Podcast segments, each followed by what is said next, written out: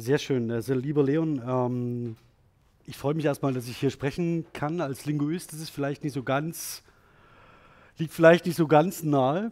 Ähm, zur Vorstellung ganz kurz, ich beschäftige mich mit Grammatik. Und das ist für alle Muttersprachlerinnen ein Thema, bei dem ich weiß, dass es nicht unbedingt ähm, auf große Beliebtheit stößt. Das macht aber nichts. Ähm, der Freistaat bezahlt mich dafür. Insofern ist das schon okay. Ähm, wenn ich, warum ich nicht über Wahrheit spreche, also Linguisten gelten in der Regel als Wissenschaftler, die sehr, sehr gern äh, zählen und beschreiben und sehr selten bewerten. Und das ist zum einen für uns ein großes Glück, weil wir uns immer zurücknehmen können und sagen, äh, wir wissen nichts, was ihr ethisch-moralisch mit unseren Daten anfangt, wir haben nur gezählt. Auf der anderen Seite bringt uns das natürlich auch starke Kritik ein. Ähm, und ein Beispiel, wo das ähm, relevant wird, unmittelbar, ist die sogenannte forensische Linguistik, also die Autorschaftserkennung. Wo man sagen kann, okay, ich habe dich ans Messer geliefert, aber äh, im Wesentlichen war es die Statistik und nicht ich. Ähm, wenn, ich also, wenn wir also von, von Wahrheit oder von Wert sprechen, dann in der Regel dann, wenn es um so etwas geht wie statistische Plausibilität das hat aber nichts damit zu tun, was Sie intuitiv als Sprecherinnen und Sprecher ähm, erwarten würden, wie Ihr Alltag ähm, sich gestaltet und vor allen Dingen, wie Sie Sprache auch benutzen. Ich würde heute ganz gern ähm, mit Ihnen über das Verhältnis von Normen und Regeln sprechen und es ist sehr schön, dass ich, also ich begreife mich hier als Externen, der vor Laien spricht. Ist, es, ist das so? Also hat jemand von Ihnen irgendeinen philologischen Hintergrund, ein Sprachstudium, zwei Semester im Sommer Gast gehört bei den Romanistinnen? Nein. Ähm, wenn das nicht der Fall ist, würde ich mir erlauben, ähm, mit ein paar Punkten einzusteigen, die für aus meiner Sicht relevant sind, um über das zu sprechen, was mir am Herzen liegt, nämlich die Frage, wie wir Sprache produzieren, wie Sprachwissen unsere Wahrnehmung prägt und vor allen Dingen, wie wir durch unser Hirn äh, um es mal ganz salopp zu sagen, permanent an der Nase herumgeführt werden in Bezug auf die Frage, was wir an freien Entscheidungsoptionen im Sprachgebrauch haben. Ähm, vielleicht bringt sie das im Zusammenhang mit ihrer Arbeit ein Stück weiter, um zu verstehen, warum das Luhmannsche Wort, ähm, das man in Kommunikation sich immer nur missverstehen kann, eine neurologische Grundlage hat. Und dass nichts plausibel ist von dem, von dem sie glauben, dass es äh, für alle anderen Menschen genauso verständlich sein muss wie für sie selbst. Gestern habe ich einen interessanten Beitrag gelesen über die Frage, ob, beim ob man beim Lesen eine äh, innere Stimme hört. Und wenn ja, wie sich diese Stimme anhört. Und wenn nein, warum man keine Stimme hört beim Lesen. Ähm, die einfache Frage, die damit zusammenhängt, ist, wenn hört jemand von Ihnen beim Lesen eine innere Stimme? Ja, wer, also wer, bei wem ist das so? Genau. Ihr Blick ist Gold wert gewesen gerade. Ähm, wenn man seine eigene Leseerfahrung dann sagt, alle anderen hören eine Stimme, was, was ist mit mir? Wo ist meine Stimme? Ja. Ähm, das ist eine sehr einfache Frage, um zu testen, ähm, oder um sich die, die Anschlussfrage zu stellen, ob sie sich überhaupt verstehen, wenn sie miteinander sprechen. Und was die Voraussetzung dafür ist, dass das gelingt. Es hat sehr viel mit Erwartungshaltungen zu tun und mit sehr viel ähm, Reaktion im Alltag und mit vor allen Dingen mit Erwartungshaltungen an bestimmte Kontexte, in denen Sie sprechen. Und vor allen Dingen mit einer laienlinguistischen Vorstellung davon, was eine Norm ist und was Regeln sind. Ähm, darüber würde ich ganz gerne dann weitergehen zu einer kognitiven Grammatik, um zu zeigen, wo wir im Moment im Bereich der Linguistik stehen, wenn wir über Regeln sprechen. Und würde Ihnen dann am Beispiel der Mensch-Maschine-Interaktion kurz signalisieren, welche Implikationen das möglicherweise für einen technikbezogenen Anwendungsfall hat. Ähm, Sie können mir aber auch sehr gern alle anderen Anwendungsfelder äh, benennen, die Sie möchten. Und ich werde versuchen, das zu adaptieren, was ich ähm, Ihnen zu dem Rest zu sagen habe. Ach, nur so viel. Ähm, die Präsentation wird mitgeschnitten und ist dann auch bei YouTube verfügbar, falls Sie irgendwem das weitergeben wollen. Das handhabe ich seit zwei Jahren so. Du, das ist alles gut. Alles wirklich alles gut. Also von Normen und Regeln. Ähm, in der Linguistik wird das im äh, in der Laiensystematik gern unter Präskriptivität und Deskriptivität äh, gefasst. Ähm, Sie sehen hier einen Tweet von, ähm, vom Duden, ähm, der hier ein Phänomen aufgreift, das vor ungefähr zwei Jahren einmal durch die sozialen Medien gegeistert ist, nämlich die sogenannte Konstruktion von X her ähm, und die im Wesentlichen jetzt schon wieder verschwunden ist aus dem, äh, aus dem medialen Alltag. Ähm, aber Sie sehen, dass der Duden seine Rolle als präskriptive Grammatik eigentlich verloren hat und auch im Selbstverständnis nicht mehr wahrnimmt. Das heißt, der Duden normiert nicht, sondern er beschreibt Gebräuche. Und das eine wäre die Norm zu sagen, das ist falsch, und der Gebrauch würde sagen, ja, das ist die Regel. Viele Menschen benutzen ein bestimmtes äh, Wort, so wie äh, sie es äh, tun. Wer, äh, ein ganz einfaches Beispiel. Ähm, sagen Sie mir mal bitte das Partizip von winken. Ja, es ist eine. Ist, äh, genau. Also, können es, also die, die meisten im Sprachgebrauch, mittlerweile liegen wir dabei 97 bis 98 Prozent, bilden das Partizip stark. Also ich habe dir gewunken. Wenn man jetzt so äh, ein bisschen älter ist, also die Spracherwerbsbiografie ein Stück zurückliegt, ähm, dann wird man möglicherweise sich noch daran erinnern, dass es eigentlich, äh, ich habe dir gewinkt, gebildet wird, als schwaches Verb. Das ist jetzt eine Tendenz, die relativ selten ist, also dass in Analogieschlüssen faktisch ein Partizip auf einmal stark gebildet wird, also analog zum Beispiel zu sinken. Ähm, und das ist aber etwas, was der Duden aufnehmen würde als alternative Form und auch dann dementsprechend ins Wörterbuch integrieren würde. Und es wird noch zwei, drei Jahre dauern und dann ist das Partizip gewinkt aus dem Sprachgebrauch verschwunden, aus dem aktuellen. Ähm, das ist ein Beispiel. Das nächste ist, das können Sie auf Einzelwortebene durchdeklinieren. Eine nächste Ebene ist die Verwendung von bestimmten grammatisch komplexen Konstruktionen. Das, was Sie hier sehen, ist das sogenannte Doppelperfekt. Ich habe eingekauft gehabt. Ähm, wenn Sie auf die Straße gehen, sich in Ihrem Umfeld umhören, werden Sie das sehr viel häufiger hören, als Sie das vermuten. Tun Sie das, ist ein Riesenspaß. Ähm, man kann es problemlos noch erweitern. Also es gibt für alles eine Grenze.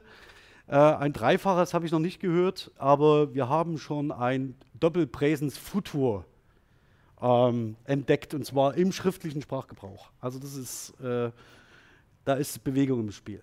Also auch hier können Sie gern ähm, in die Schulgrammatik schauen oder erinnern sich an Ihre eigene Schulausbildung zurück. Ist es so, dass Ihnen sechs Tempora vorgestellt werden und vom Doppelperfekt werden Sie da wahrscheinlich nichts hören. Auch da ist Schule zum Beispiel präskriptiv, nicht deskriptiv. Ein letztes Beispiel, ähm, das ebenfalls von Twitter stammt. Ähm, Sie sehen hier mutmaßlich jemanden, der sehr gut äh, mit sprachlichen Strukturen sich auskennt und das Ganze entsprechend persifliert. Ähm, ein Kollege von mir hat neulich in einem Seminar das, den Versuch unternommen, zu sagen, schreiben Sie mal typische Internetsprache auf, von der Sie glauben, dass das Internetsprache sei. Genau so sieht es aus. Ja? Und wir sind im Moment, haben wir in der öffentlichen Diskussion ähm, die Lage, dass man immer bei medialen Umbrüchen die Tendenz hat, äh, Sprachverfall zu diagnostizieren. Also das heißt, die Jugend verdirbt die Sprache, sie benutzt zu viele Anglizismen, sie beherrscht die Schriftsprache nicht mehr und so weiter. Ähm, wobei nicht bedacht wird, dass wir alle in verschiedenen Varietäten und Registern sprechen und schreiben können. Und dass man mehr oder weniger eine Ausdifferenzierung dieser Varietäten zu beschreiben hat. Ihre Fachsprache zum Beispiel ist eine von diesen Varietäten. Und sie werden sich wahrscheinlich früh am Frühstückstisch nicht unterhalten. Also sie sind gleichzeitig in der Lage, je nach Kontext ähm, zwischen verschiedenen Registern und Varietäten zu wechseln. Und Jugendliche tun das ebenso wie alle anderen auch. Also mit anderen Worten, die Sprache verfällt nicht, sie verändert sich. Also das Problem, äh, wenn wir über ein Alltagsverständnis von Normen nachdenken, ist, dass die meisten Laien glauben, es gäbe sowas wie eine geltende Norm. Also sowas wie eine DIN-Vorschrift. Ähm, die prinzipiell sich auch nicht verändert. Also das heißt, die stabil ist. Das Problem ist, ähm, dass damit aber alle anderen Varietäten, die nicht dieser Norm entsprechen, abgewertet werden. Das nächste ist, dass man mit dieser, von dieser Norm ausgeht, dass sie faktisch so Gesetzescharakter hat. Wobei die Frage ist, wer Normverstöße sanktioniert. Also ist Ihnen das irgendwann mal passiert, dass Sie sanktioniert werden wegen sprachlichen Verstößen? Wenn ja, wo? Schule. Ja. Denken Sie mal darüber nach, welche Rollen Lehrerinnen und Lehrer äh, alles übernehmen. Sie sind Norminstanz, ja, haben die Gesetzeshoheit und sanktionieren gleichzeitig. Jeweils in einer Person. Ideale Verhältnisse. Lehrer sind übrigens, also das darf ich nicht laut sagen, deswegen sage ich es ganz leise, relativ normkonservativ. Also weil sie gar keine Zeit haben, meist sich mit entsprechenden Entwicklungen im Bereich der Grammatikbeschreibung auseinanderzusetzen. Und sie können auch in sich selbst hineinhören, wie sie sprachliche Veränderungen bewerten.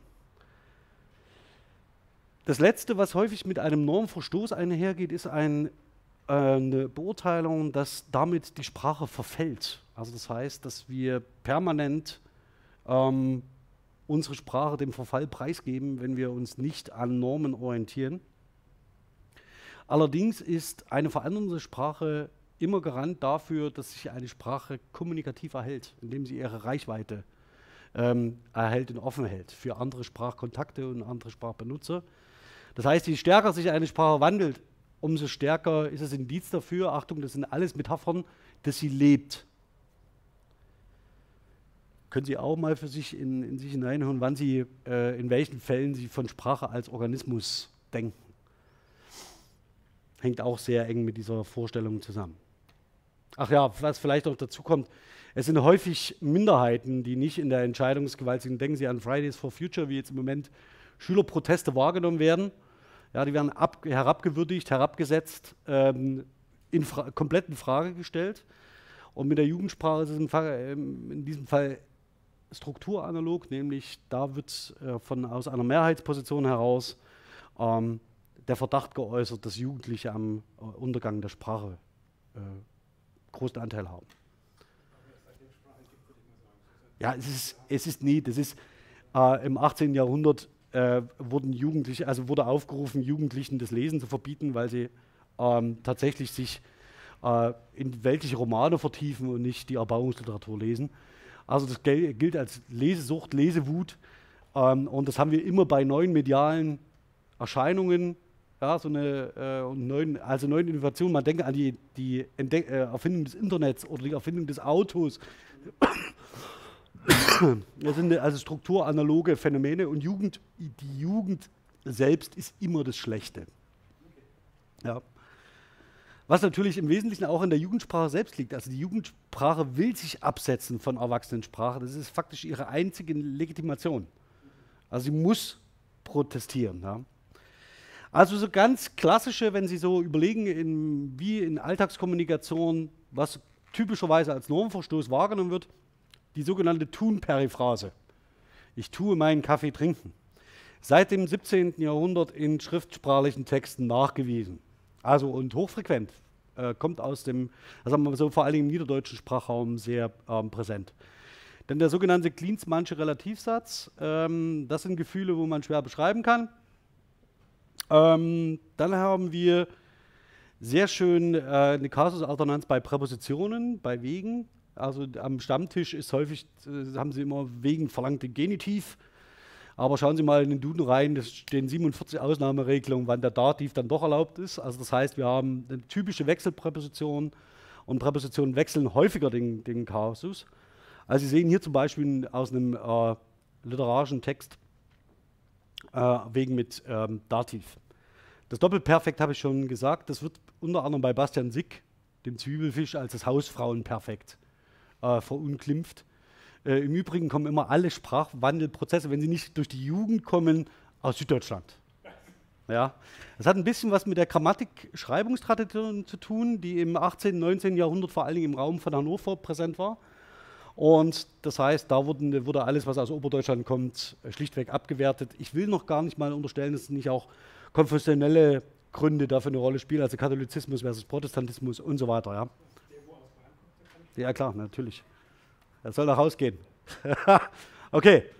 Ähm, also, was macht äh, eine präskriptive Grammatik? Also eine präskriptive Grammatik versucht Normen festzuhalten, wobei immer gefragt wird, wie müssen die Normen ausgestaltet sein, welche Phänomene werden überhaupt normiert, ähm, wie stabil sind die Normen, auf, darauf gibt es relativ wenig Antworten. Das können Sie gern alles auch auf Ihre Fachdiskussion übertragen. Ja? Also das heißt, die Fragen bei Normierungen sind durchwegs identisch und organisationswissenschaftlich ist das alles sehr, sehr gut beschrieben. Ähm, das nächste, wer sind denn überhaupt Norminstanzen? Also das heißt, wer setzt Normen fest? Wer sanktioniert Normenverstöße? Und welche Sanktionen werden erteilt?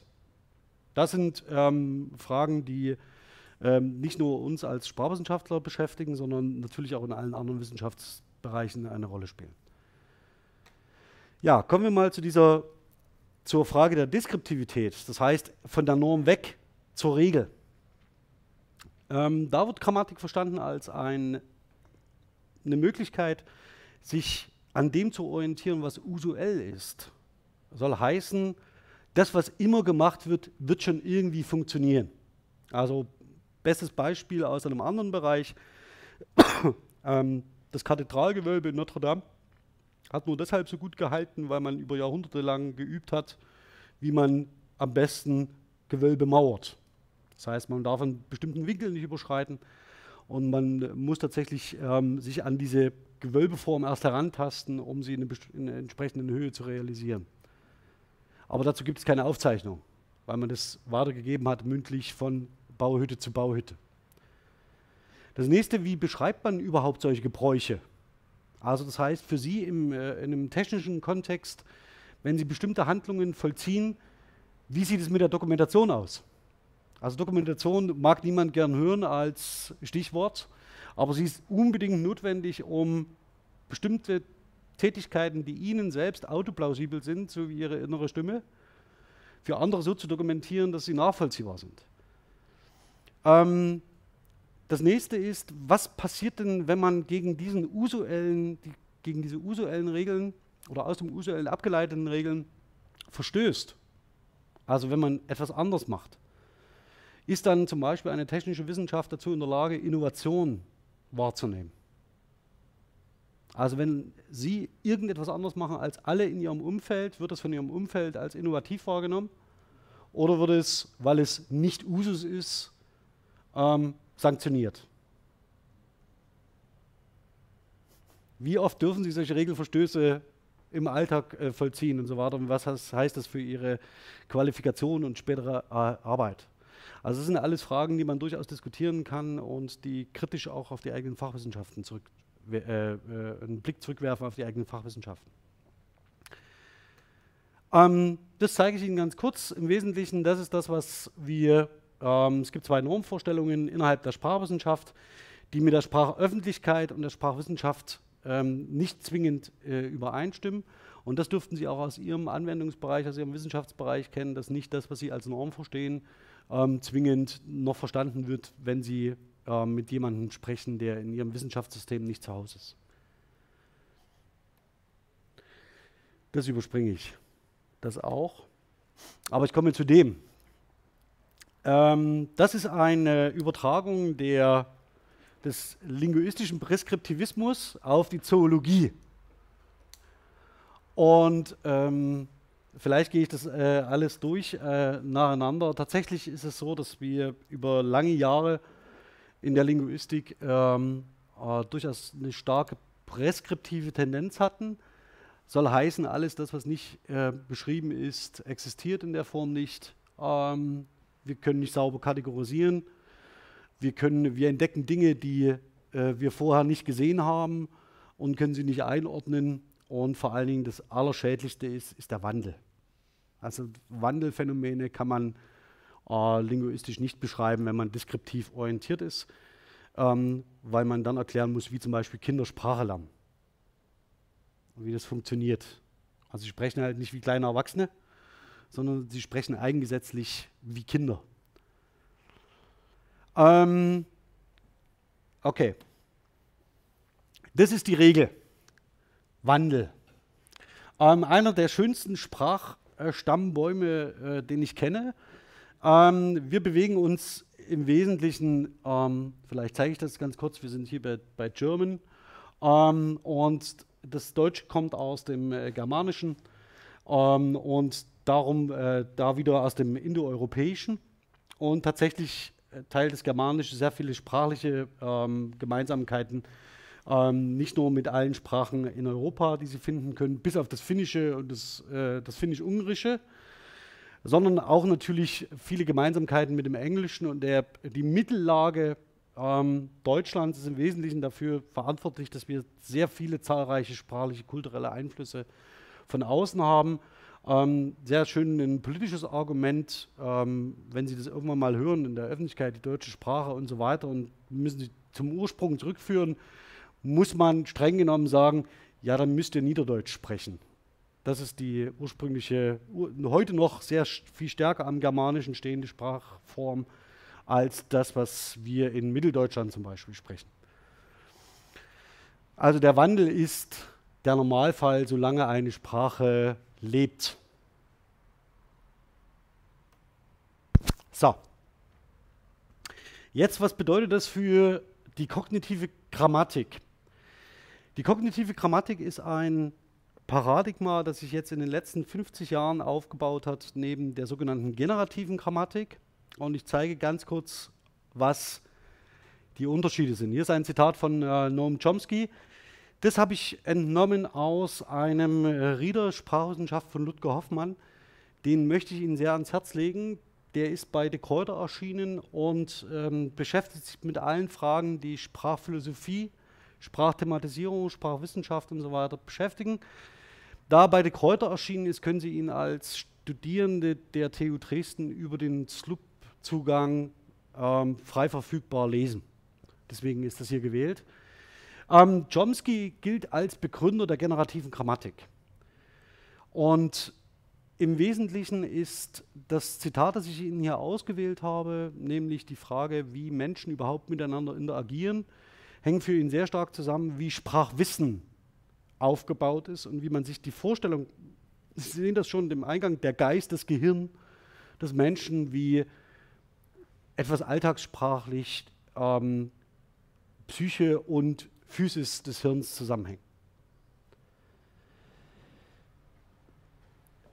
Die Zeit, in der Chomsky publiziert, also Anfang der 50er Jahre, in den 50er Jahren bis Ende der, äh, bis in die 60er Jahre, und er lebt immer noch, ähm, unglaublich.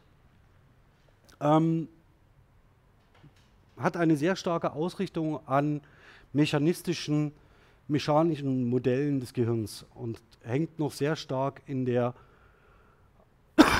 Entschuldigung, in der Vorstellung, dass das Gehirn wie eine Maschine funktioniert.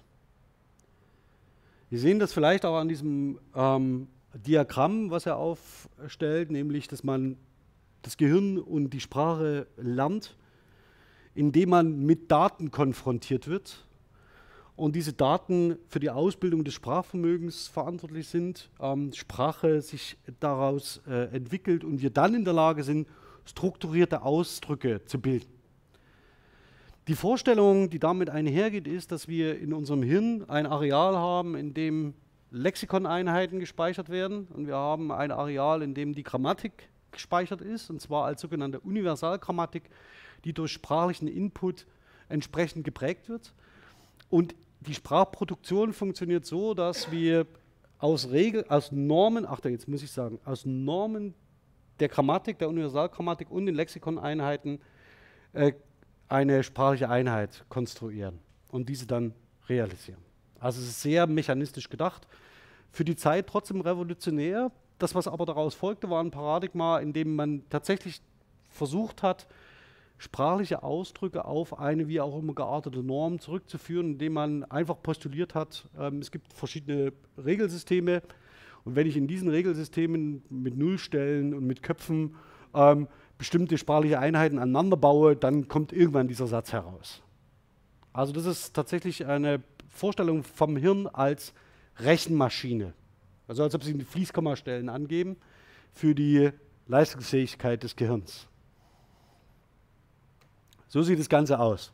Ja? Also das heißt, Sie haben ein modulares System und Sie können zum Beispiel rechnen, Sie können Sprache beherrschen, Sie können musizieren, bestenfalls laufen und atmen Sie auch noch äh, währenddessen. Und das alles löst Ihr Hirn als eine Art Rechenmaschine aus verschiedenen, ähm, mit einer verschiedenen Softwarebestückung. Das Ganze wird später dann ähm, äh, greift Tomasello auf. Tomasello ähm, äußerst kritisch mit der generativen Grammatik. Und ihm geht es darum, dass Sprache, wie alle anderen Symbolsysteme, kulturelle Artefakte sind. Kulturelle Artefakte, die sie als Kinder als solche erlernen und nicht primär, die nicht in ihrem Hirn angelegt sind, sondern die tatsächlich äh, erst erlernt werden im Kommunikationsprozess und in den Konventionen, in denen sie sich befinden. Ähm, und das Entscheidende ist, dass was es bei keinen anderen Tierarten gibt, ist, dass sie konzeptionell aufeinander ähm, bezogen sind und als Menschen miteinander interagieren, sodass äh, sprachliche Symbole intersubjektiv ähm, perspektivieren können. Das, was Leon ansprach, geht unmittelbar damit ähm, parallel, nämlich die einzige Fähigkeit, kognitive Fähigkeit, die sie von anderen Primaten unterscheidet als Mensch, ist, dass sie mit anderen Menschen gemeinsam einen Aufmerksamkeitsfokus etablieren können. Dieser Aufmerksamkeitsfokus ähm, schützt sie davor, dass sie in lebensbedrohlichen Situationen sterben. Also sie gehen primär als Menschen davon aus, dass wenn zwei Menschen neben ihnen anfangen zu rennen, dass es einen Grund hat. Und sie hinterfragen das nicht.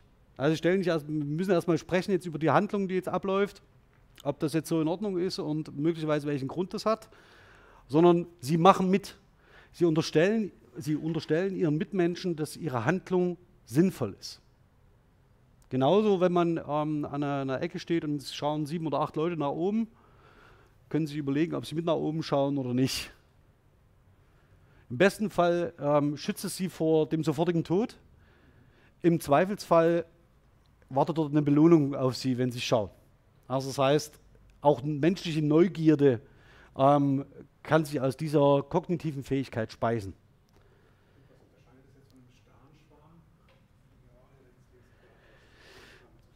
Ähm, da ist es so, dass wir äh, im Wesentlichen noch nicht wissen, ähm, warum sie das tun. Also das heißt, da gibt es äh, bei der Schwarmintelligenz tatsächlich bei Tieren ist es so, dass man davon ausgeht, dass äh, es eine bestimmte Anzahl an Individuen braucht, die ähm, dem Schwarm folgen. Und im Wesentlichen ist es dort über sexuelle ähm, Attraktivität gesteuert. Also das heißt, der beste Schwarmführer oder die beste Schwarmführerin verspricht das Überleben. Und dem läuft man hinterher.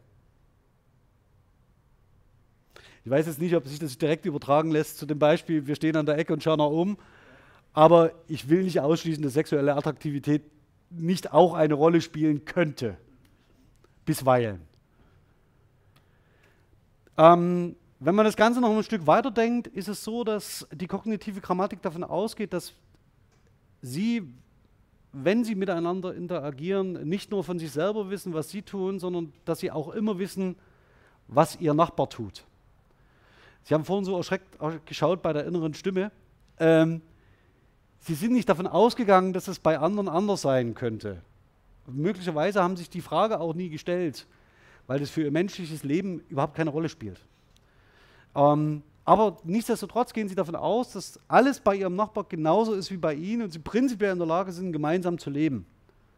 Es wären Situationen vorstellbar, wo das Nichthören einer inneren Stimme dazu führt, dass sie in der Norm, in der entsprechenden Gesellschaft so sanktioniert werden, dass sie nicht mehr Teil der Gemeinschaft sein dürfen. Also schauen sich bestimmte gesellschaftliche Dystopien an, da wird, werden solche Fälle durchdekliniert. Ja, sie sind unter 71 groß, das bedeutet leider nicht, dass sie mit aufs Schiff dürfen. Ähm, und diese Erwartungserwartungen an bestimmte Kommunikationssituationen, an Situationen, die die Gruppe betrifft. Das heißt, für Sie als Menschen, wenn Sie in einer Gruppe stehen, haben Sie nicht nur eine Vorstellung von sich, wie Sie in dieser Gruppe agieren, sondern Sie haben auch eine Vorstellung davon, wie die Gruppe selbst agiert oder welche Ziele eine Gruppe verfolgt, immer auf einen Gegenstand ausgerichtet. Und wenn Sie bestimmte Dinge tun, gehen Sie davon, müssen Sie nicht davon ausgehen, dass Ihr Nachbar Sie verfolgt dabei, was Sie tun, sondern Sie wissen, dass Ihr Nachbar mit Ihnen co-präsent in derselben Situation ähm, die Erfahrung teilt, die Sie auch teilen. Eines der besten Beispiele dafür ist das Linksabbiegen an Kreuzungen. Das hatten, das hatten wir schon mal.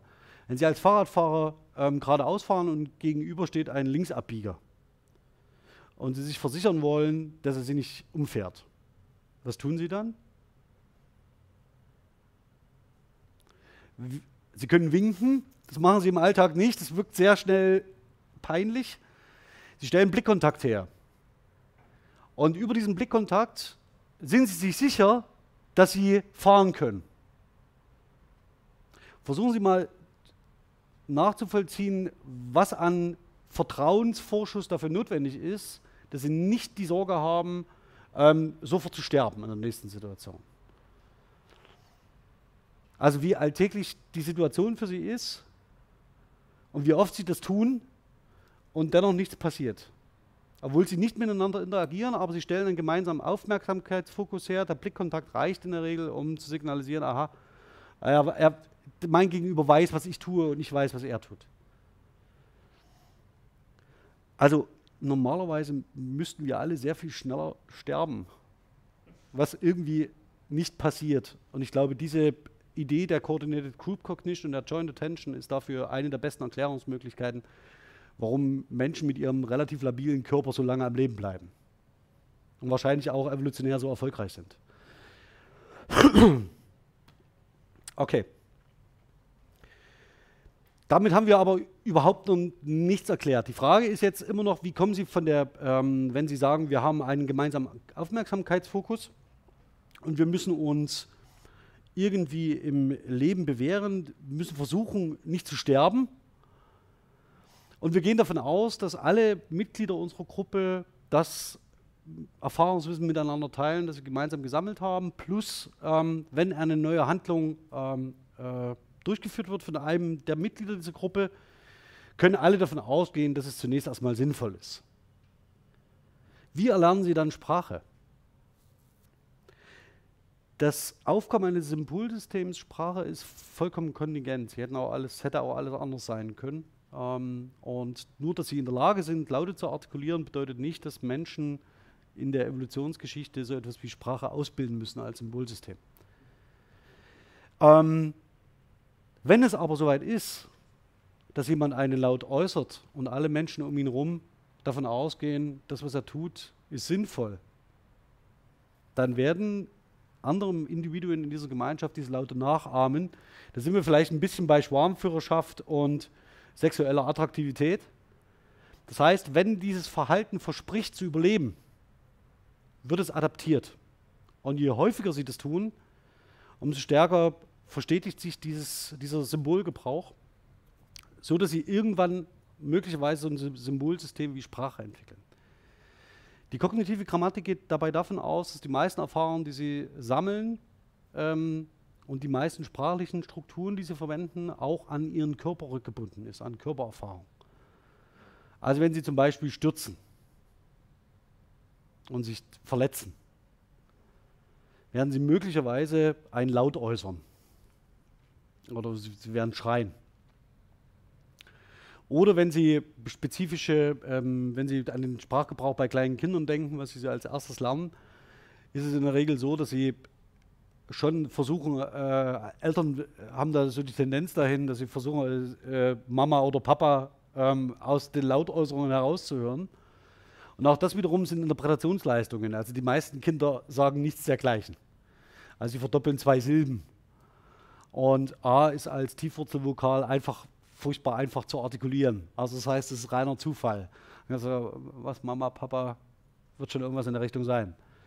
Ähm, und diese verkörperlichte Erfahrung geht mit vielen Dingen einher, nämlich zum Beispiel, dass man heiß und kalt unterscheiden kann, dass man in bestimmten Situationen Dinge begreift, also Dinge anfasst, dass man äh, Sachen erfährt, also nicht äh, auf einem Weg, sondern physisch.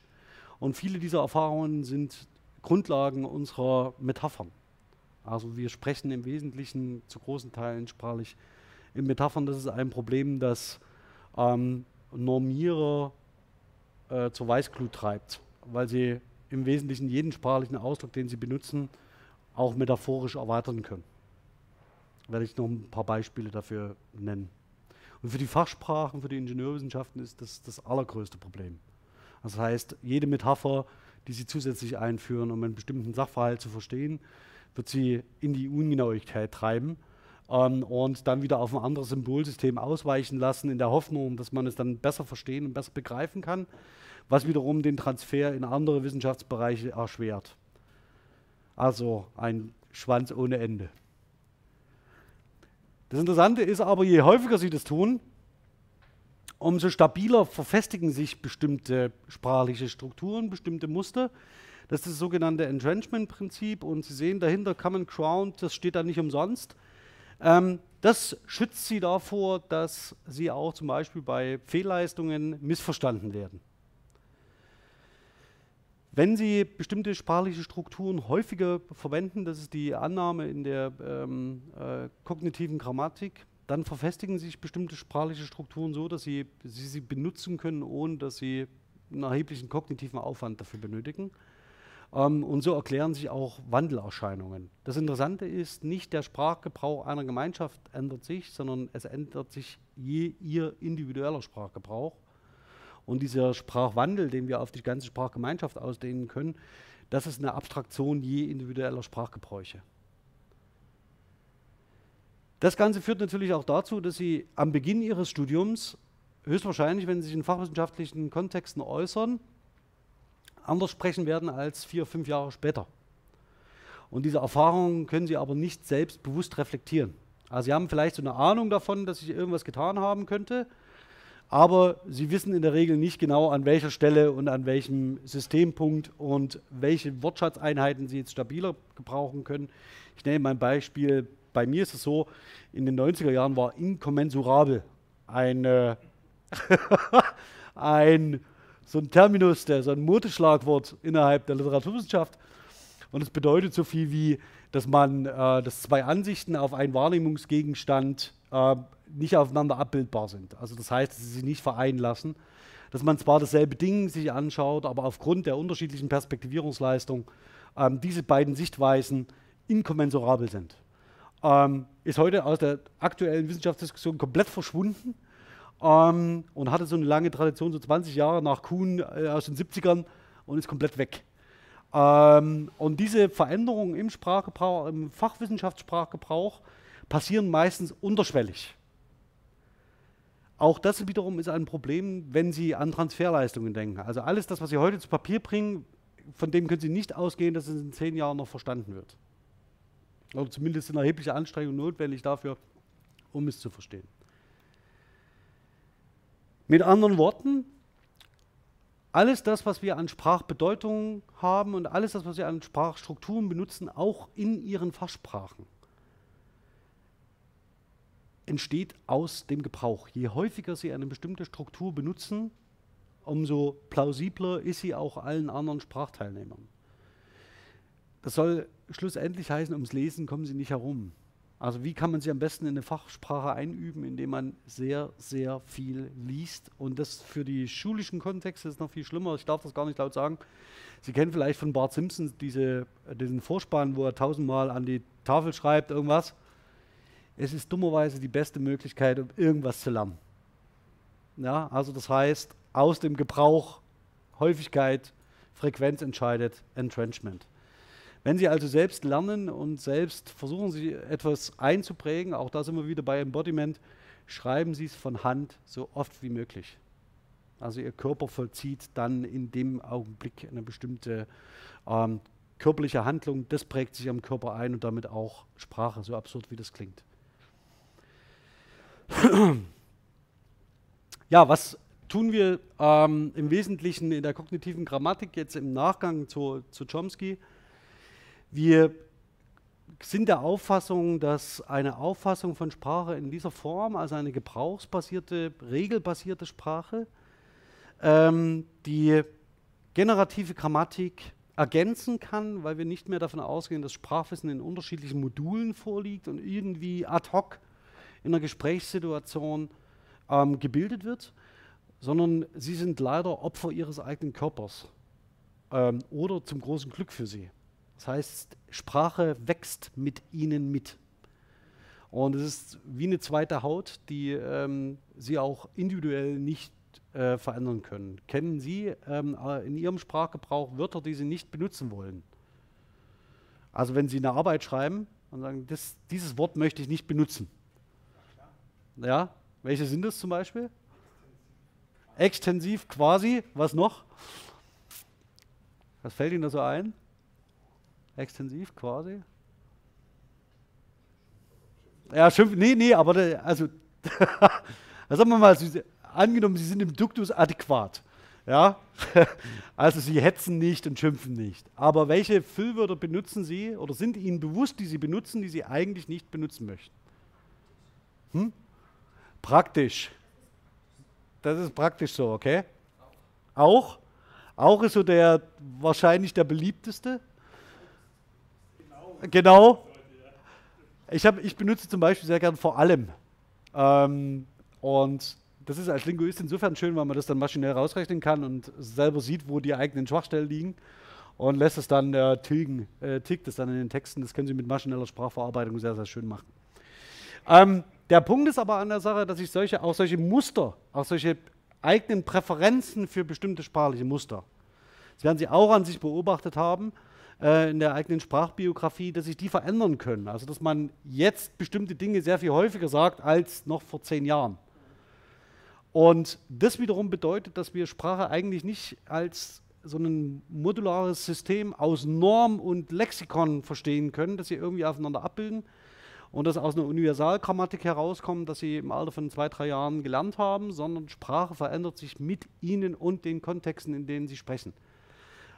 Sprache ist also ganzheitlich zu verstehen, also ein ganzheitliches Phänomen, das, so schlimm es klingt, keiner Norm unterliegt.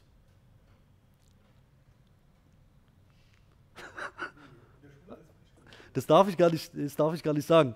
Also, Sie können ein Phänomen wie die Sprache nicht normieren. Es funktioniert nicht. Ähm, das Einzige, was Sie machen können, ist, dass Sie Regeln beschreiben, die für Sie als Gemeinschaft geeignet sind, um gemeinsames Überleben sicherzustellen. Das heißt, dass Sie sich bestenfalls untereinander noch verstehen. Sie fragen also, was ist unter 90 Prozent der Sprachbenutzer üblich? Das ist aber eine andere Frage, als 90 Prozent der Sprachbenutzer vorzuschreiben, wie sie zu reden hat. Das funktioniert in der Regel nicht und es ist ein sekundäres Normsystem, das sie lernen müssen. Ja, also das heißt, und an der Stelle würde die Sprachwissenschaft Norm und Regel unterscheiden. Also die Norm als preskriptive Norm, die vorschreibt, was zu tun sei, und die Regel, die sich ableitet aus dem Sprachgebrauch, den Sie kennen. So erklärt sich vielleicht für Sie aber auch, warum es diese Generationenkonflikte vor allen Dingen im Sprachgebrauch gibt. Das heißt, wenn Sie selber natürlich sehr viel länger sprechen und sehr viel länger sich in Ihre eigene Sprache eingelebt haben, wie in eine Wohnung, in der Sie seit 40 Jahren leben, dann fällt es Ihnen natürlich sehr viel schwerer, mit Menschen umzugehen, die anders sprechen als Sie selbst, weil Sie unterstellen, dass Sie nicht mehr die gemeinsamen die gemeinsame kulturelle Basis haben, um sich zu verständigen. Also das heißt, da kommen sehr viel, sehr schnell ähm, sehr grundsätzliche Fragen auf, die Sie mit einer einfachen Normierung, wie im Sinne von, das sagt man nicht, ähm, nicht kontrollieren können. Ja, im Wesentlichen sind wir jetzt im Moment dabei, dass äh, das ein bisschen plakativ. Ähm, Im Wesentlichen glaube ich aber schon, dass wir im der Linguistik und auch die generative Grammatik zieht da jetzt ein bisschen nach, dass wir uns grundsätzlich von der Idee der Normierung von Sprache verabschieden und vor allen Dingen ähm, von, dem Regel, äh, von dem normgestützten Ansatz ähm, hin zu der Frage, wie, Sprach, wie wir Sprachgebrauch adäquat beschreiben können. Und das Ganze steht unmittelbar im Zusammenhang mit allen Interaktionsmechanismen und allen Kommunikationsmechanismen, die Sie kennen. Das heißt, bei der Frage der Bedienung eines Bargeldautomaten stellt sich für uns die Frage, wie kann Interaktion an diesem Gerät gelingen?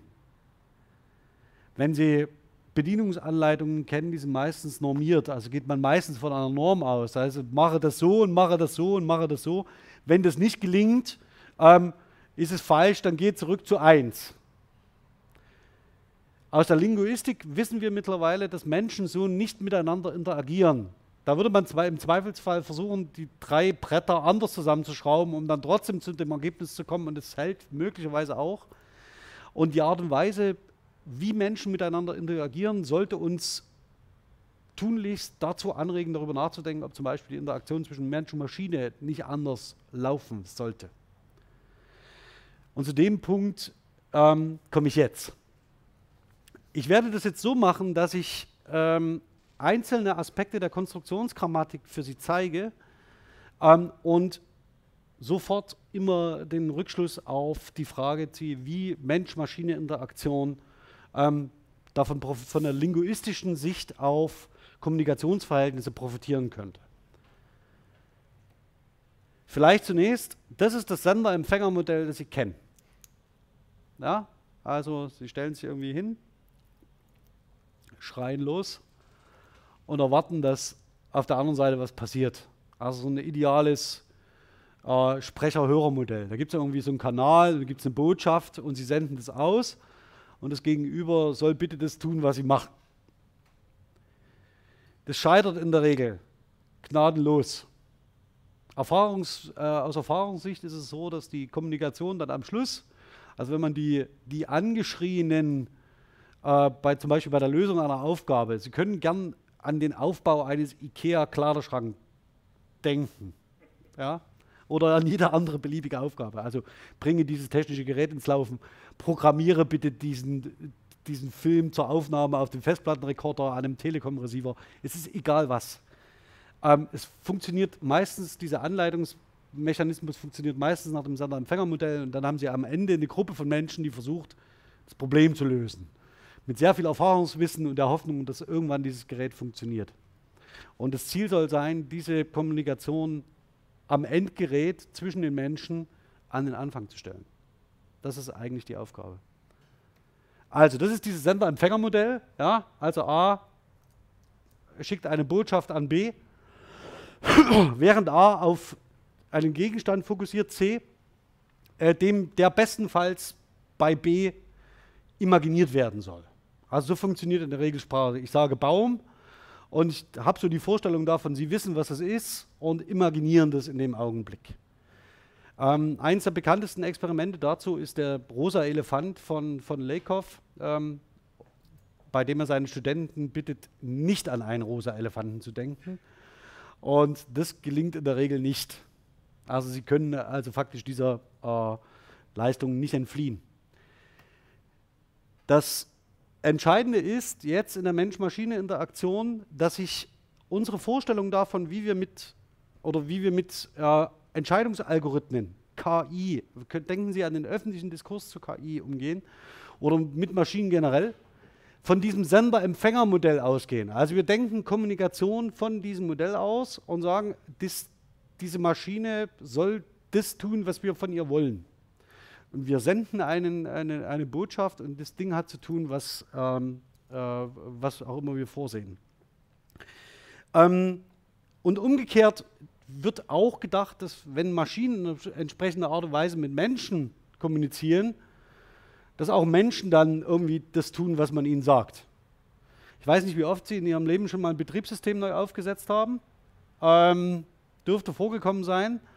Ähm, und versuchen Sie nochmal innerlich äh, vor ihr inneres Auge äh, sich zu halten, wie oft sie nicht wussten, was die Maschine von ihnen will. Oder umgekehrt. Und diese äh, Kommunikation funktioniert meist nur nach äh, einem Sender-Empfänger-Modell. Weshalb ich Ihnen das ausgewählt habe hier ist, das ähm, ist aus einem Spiel Detroit Become Human. Da geht es um eine ähm, äh, KI, um einen Androiden. Und Sie sehen schon dieses typische ähm, äh, Master Assistance Modell. Ja? Also das heißt, der Mensch, Mensch befiehlt, ähm, die Maschine tut. Ähm, interessanterweise ist das eine sehr alte Vorstellung davon, wie äh, Assistenzsysteme funktionieren. Ähm, das Zitat ist nämlich aus dem Blauen Licht. Das ist ein Kinder- und Hausmärchen der Grimms. Das heißt, ob Sie da jetzt eine Maschine platzieren oder einen Flaschengeist oder eine wie auch immer geartete Hexe, einen Gnom, drei Hunde, ist es vollkommen egal. Ähm, die Vorstellung davon, der Mensch befiehlt, das Gegenüber tut, ähm, ist der Grund, warum wir mit der, in der Kommunikation zwischen Mensch und Maschine ähm, erhebliche Probleme haben, weil sie nämlich nicht davon ausgehen, dass sie miteinander interagieren, sondern ähm, hier sind die Menschen und da ist der Rest. Ich habe in dieses Joint Attention Modell äh, jetzt mal ein bisschen gekippt. Ähm, und zwar so, dass es neben dem Sender-Empfänger-Modell steht. Und Sie sehen schon, was im Wesentlichen der Unterschied ist. Ähm, es ist natürlich immer noch so, dass Sie, äh, wenn Sie etwas sagen, schon eine Botschaft an B senden in dem Fall, also an den Hörer. Sie aber gleichzeitig davon ausgehen, nicht, dass der irgendwie diese Botschaft empfängt, sondern in der Situation, in der er mit ihnen kopräsent ist, ähm, an ihrer Haltung, an ihrer Positionierung teilhat. Das heißt, an der Etablierung eines Aufmerksamkeitsfokus nicht nur irgendwie rezeptiv beteiligt ist, sondern sich konstruktiv einbringt. Und dass diese Äußerung, die sie tun, auch vor dem Hintergrund der Gruppe, in der sie sich befinden, relevant ist. Und auch die Erwartungserwartungen ihres Gegenübers relevant sind. Das können Sie sich am allerbesten vorstellen bei Fragen wie, wir organisieren eine Hochzeit. Und A und B sind Mann und Frau. Oder Sie können, egal welche partnerschaftlichen Beziehungen Sie sich vorstellen können, gerne auch gleichgeschlechtlich, können Sie sich gern, gern vorstellen, wie dieses System funktioniert. Also indem permanent auch ausgehandelt wird, was der andere gerade nicht möchte oder über ihn hinweg geplant wird mit je eigenen Erwartungshaltungen. Und das Ganze funktioniert natürlich nicht nach einem einfachen Sender-Empfänger-Modell, sondern als ein komplexes soziales Experiment. Und dieses komplexe soziale Experiment muss man, oder das wäre der Reiz, muss man auch auf die, das Verhältnis zwischen Mensch und Maschine übertragen können. Sodass etwas Gemeinsames entsteht. Vor dem sogenannten Common Ground, also das heißt ihrem gemeinsamen Erfahrungswissen. Und ich nenne Ihnen jetzt ein paar Beispiele, wo das relevant wird. Erstens, alles M-Praktische. Das meiste, was Sie tun, tun Sie mit Ihrem Körper und mit Ihren Händen, ohne dass Sie es verbal explizieren. Das heißt, wenn Sie mit Ihrem Gegenüber ähm, interagieren, positionieren sie ihren Körper in einer bestimmten Art und Weise zu ihm, in einem bestimmten Abstand. Man hat so diese geflügelten äh, Wörter, man redet auf Augenhöhe miteinander. Das heißt, der Beobachtung von Körpern im Raum, in der Interaktion kommt sehr viel Bedeutung bei. Wenn Sie M-praktisch arbeiten, benutzen Sie zum Beispiel Werkzeuge, ohne immer zu explizieren, ich nehme den Hammer, ich schlage mit dem Hammer des, den Nagel ins Holz, ich lege den Hammer ab. Wenn Sie eine bestimmte Tätigkeit durchführen, erwarten Sie zum Beispiel von Ihrem Gegenüber, dass er mit Ihnen mitdenkt und Ihnen zum Beispiel ein entsprechendes Werkzeug gibt. Stellen Sie sich vor, Sie haben jetzt ein leeres Blatt vor sich liegen und strecken die Hand zu Ihrem Gegenüber aus. Die Wahrscheinlichkeit, dass er Ihnen einen Stift in die Hand gibt, ist relativ groß. Und Sie können das auch nochmal nachfordern. Ja? Also wenn das Gegenüber nicht sofort reagiert, dann nochmal zeigen. Und dann wird es höchstwahrscheinlich passieren. Was nicht passieren wird, ist, dass man ihnen Reißzweck in die Hand drückt. Wäre genauso adäquat, wäre irgendwie praktisch, kann man machen. Aber sie haben gelernt, wie sie in der Situation umgehen. Das Problem ist, Maschinen wissen das nicht. Das heißt, Maschinen müssen in die Lage versetzt werden, auf der Basis eines Common Grounds zu erahnen, was sie meinen, wenn sie die Hand ausstrecken. Also in der Situation zu entscheiden, was sie tun. und ihm dann adäquat die passende Hilfe anbieten. Und umgekehrt, also auch die Maschine muss zeigen, äh, mit körperlichen Gesten, mit zum Beispiel bestimmten Alarmsystemen, also die nicht blinken und leuchten, was die Maschine braucht, damit sie als Mensch reagieren können. Und vor allen Dingen mit dem Zeichensystem, die sie als Menschen beherrschen. Das ist das Entscheidende und die sie intuitiv gebrauchen. Das nächste, Erstspracherwerb. Menschen produzieren, wenn sie sprechen, syntaktischen Müll, sagt, hat ein Kollege von mir mal gesagt. Tatsächlich ist die Grammatik der gesprochenen Sprache, sagen wir mal so, äh, durch zahlreiche Ellipsen und Fehler geprägt. Das Ganze wird vor allen Dingen dann schwierig, wenn Sie sich anschauen, wie Kindersprache erlernen. Und das kann aber ein ähm, ziemlich interessanter Untersuchungsgegenstand auch in einem ingenieurwissenschaftlichen Kontext sein, nämlich wenn Menschen in Stresssituationen geraten. Also wenn Menschen in Stresssituationen geraten und verschiedene Dinge sagen oder tun oder anweisen, reagieren sie sprachlich sehr viel anders, als wenn sie einem, mit Ruhepuls 90 äh, am Strand sitzen. Wenn Sie eine Maschine also entsprechend trainieren, nur auf Ruhepuls, äh, Ruhepuls 90 zu reagieren, ähm, wird sie sie in der Situation nicht verstehen. Dabei kann man von Kindern sehr gut lernen, was sie in bestimmten Situationen machen und realisieren. Also das heißt, wie sie in bestimmten Situationen reagieren. Wenn sie hektisch sind, wenn sie unter Stress stehen, als erwachsene Menschen neigen sie dazu, zum Beispiel Sprechpausen zu verkürzen. Also zusammenhängende Wörter zu bilden, die ihr Gegenüber, ihr menschliches Gegenüber irgendwie versteht, weil es mit ihnen gemeinsam einen Erfahrungshorizont hat und einen gemeinsamen, ähm, ein gemeinsames Hintergrundwissen und kann in der Situation entsprechend reagieren. Eine Maschine, eine Maschine wird es nie können. Also wenn wir sie nicht sensibel dafür machen. Das ist der Punkt. Ähm, das sind Beispiele von meiner Tochter. Alles. Das ist das eigentlich das Schönste. Ich halte dein Hallo, das ist mein Telefon gewesen. Ich halte dein Hallo. Ja, ich halte dein Hallo. Das ist super. Ja, das ist nicht zum Witzen. Das Schlimme war, in der Situation habe ich so lachen müssen, ähm, dass sie nochmal eine Schippe draufgesetzt hat. Der Punkt ist aber an der Sache, hier bildet sie ein ganz normales, ganz normales sprachliches Muster. Das äh, Schöne ist, als Mensch können Sie darüber lachen. Ähm, die Maschine wird es nicht verstehen. Also höchstwahrscheinlich nicht. Also Google ist sehr weit, so weit noch nicht. Das nächste sind Kategorisierungsleistungen. Sie können sich gerne die Frage stellen, ob der Kopf oben oder unten ist. Das hängt ein bisschen von Ihrer Wahrnehmungsachse ab und vor allen Dingen von, was Sie perspektivieren, die Körperachse oder den Horizont. Er ist unter dem Horizont, aber wenn Sie die Körperachse nehmen, ist er oben. Eine Maschine muss im Zweifelsfall aufgrund ihres visuellen Eindrucks entscheiden, welche Perspektivierungsleistung sie vornehmen. Also vor allen Dingen in Notsituationen, wenn es hektisch wird. Das heißt, sie muss mit beiden Varianten rechnen. Ist es oben oder ist es unten? Ähm, muss sie aus Erfahrung sagen, wenn dieser Mensch in der Art und Weise auf diesen Wahrnehmungsgegenstand blickt, dann ist es wahrscheinlich sekundär. Sondern es ist irgendwo. Also welche Algorithmen kann man aus solchen Kategorisierungsleistungen, die für Menschen ganz normal sind, ableiten? Und vor allen Dingen, wenn Sprache ein Symbolsystem ist, auf das sie sich beziehen. Das nächste sind Zeigefelder.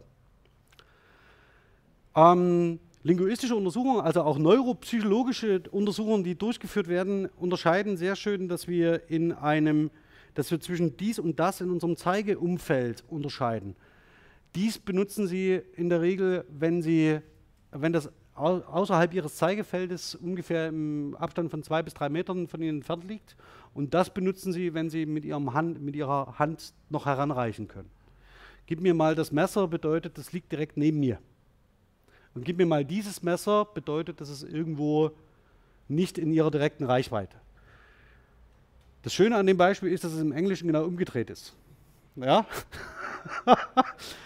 Das heißt, auch die automatische Übersetzungsleistung einfach von Sprache ähm, kann trickreich sein. Ähm, und es zeigt natürlich auch, dass jede einzelsprachliche Entwicklung in der Interaktion zwischen Mensch und Maschine zu berücksichtigen ist.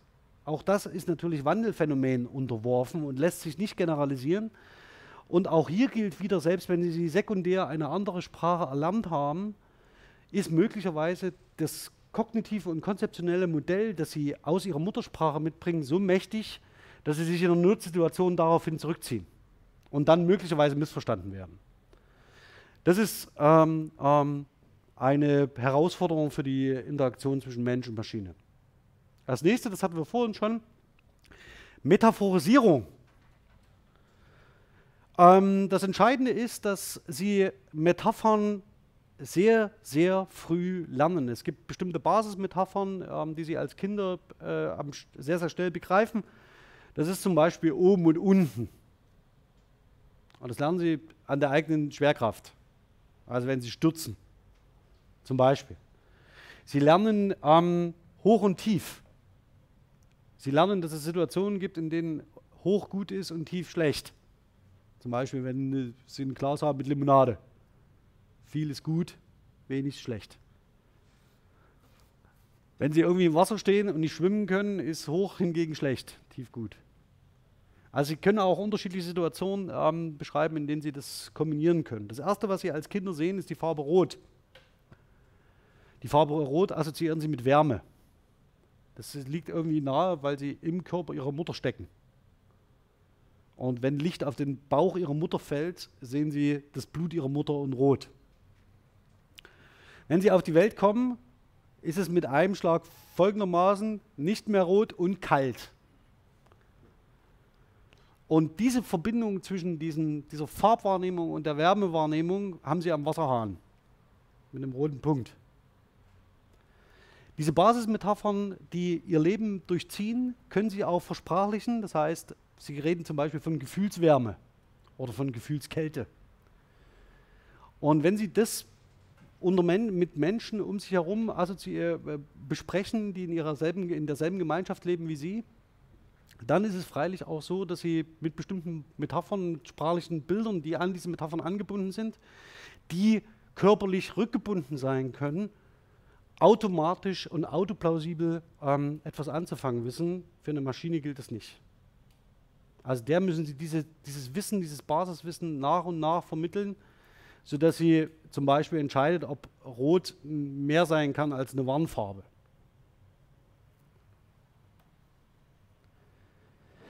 Ähm, eines der schönsten Beispiele für diese Metaphorisierungen ist der eigene Lebensweg. Also Sie haben, ähm, dass Sie können bestimmte Metaphern prägen und sagen, das ist wie eine Reise. Ihr Lebensweg gehört zum Beispiel dazu, aber auch zum Beispiel eine Partnerschaft oder eine bestimmte Verbindung, die eine bestimmte Zeit andauert. Ähm, selbst ähm, wahrscheinlich einen Studiumverlauf kann man als Reise konzeptualisieren. Und zwar entweder so, dass sie sich selbst bewegen und die Zeit stabil bleibt, also sie beschreiten einen Weg. Ähm, oder ähm, Weihnachten liegt kurz vor uns. Ähm, oder die Zeit bewegt sich an ihnen vorbei. Also etwas liegt hinter mir, also eine Erfahrung liegt hinter ihnen. Das heißt nicht, dass es physisch hinter ihnen präsent ist, sondern dass sie irgendwie als ein, äh, entweder als Beobachter an der Zeit vorbeilaufen oder dass das Event an ihnen vorbeigezogen ist. Der Punkt ist an der Sache, dass wenn Sie als Menschen auf eine solche Art und Weise Metaphern bilden und Sprache benutzen, Sie immer an, in der Lage sind, bestimmte Basiserfahrungen, Basismetaphern auf andere Kontexte zu übertragen. Und diese Übertragungsleistungen, die Sie selbst vollziehen können, kann eine Maschine nicht. Das beherrscht sie nicht. Und ich sehe auch als Linguist keine Möglichkeit, dass man das irgendwie einholen könnte. Die Frage ist also, ob Sie metaphorisch sprechen dürfen, wenn Sie in Mensch-Maschine-Interaktionen denken.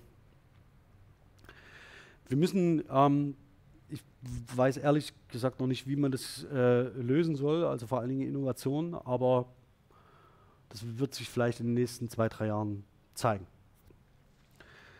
Das nächste, was Sie, das werden Sie aus dem englischsprachigen lernen. Das Englische hat eine Lernkurve, die ist sehr, sehr, sehr, sehr flach und wird dann sehr steil, weil das Englische eigentlich fast nicht mehr über grammatisch-morphologische ähm, Merkmale verfügt, die der Rede wert werden. Ähm, also das heißt, das ist mehr oder weniger äh, endungslos, was die Kasus betrifft. Pluralbildung machen Sie in S ran. Ähm, und dann äh, kommen Sie mit SPO, kommen Sie eigentlich durchs Leben. Das Problem ist, dass Sie nach der Einsicht in diese Basisregeln relativ schnell feststellen, dass das Englische faktisch nur aus Idiomen besteht. Und dann steigt die Lernkurve rapide an und Sie werden als Nicht-Muttersprachlerin ähm, große Probleme haben, je älter Sie sind, sich in dieses System einzuleben. Es sei denn, es geht um Liebe oder Tod. Dann ist man generell eher bereit, sich zu involvieren in das Thema. Das Schöne ist, beim Lateinischen, beim Russischen ist es genau umgekehrt. Also das heißt, ist die Lernkurve extrem steil, weil sie eine relativ komplexe Grammatik haben und dann, nachdem sie die Grammatik beherrschen, schön über die Lexik ähm, äh, die Sprache benutzen können und regelgerecht bilden können. Und im Deutschen ist es so, dass wir uns irgendwo dazwischen bewegen. Entscheidend ist, dass es bestimmte sprachliche Strukturen gibt, die Sie als Ganzheiten lernen. Also die Sie als ganze komplexe Strukturen lernen, als verfestigte sprachliche Einheiten, als Idiome. Und die sind nicht immer einfach zu verstehen und vor allen Dingen nicht als Einzelteile zu verstehen. Das heißt, wenn Sie ähm, ähm, so ein Muster haben, wie es ist zum X, sehen Sie ja einige Beispiele, was man dafür einsetzen kann. Es ist zwar zum Davonfahren, es ist zum Heulen, es ist zum Verzweifeln. Es ist zum Schwindligwerden, zum Beine ausreißen. Sie können das Ganze noch schön weiter fortsetzen. Ähm, und diese sprachlichen Strukturen verstehen Sie auch, wenn Sie diesen Filler, diesen, äh, dieses Element X, noch nie vorher gehört haben. Warum? Weil diese teilschematische Konstruktion Ihnen immer eine Bedeutung mitliefert, die nicht aus den Einzelteilen ähm, ähm, sich ergibt. Also äh, das ist zum Mäusemelken ähm, das ist zum äh, Tür können Sie das sagen? Das ist zum Fenster öffnen. Ja? Probieren Sie das mal im Alltag ein bisschen aus. Also das heißt, es gibt schon Restriktionsregeln, aber das heißt, Sie können dort auch innovativ sein. Äh, und es gibt bestimmt einige Elemente, die Sie vorher noch nicht gehört haben. Das nächste ist taktische Komplexität.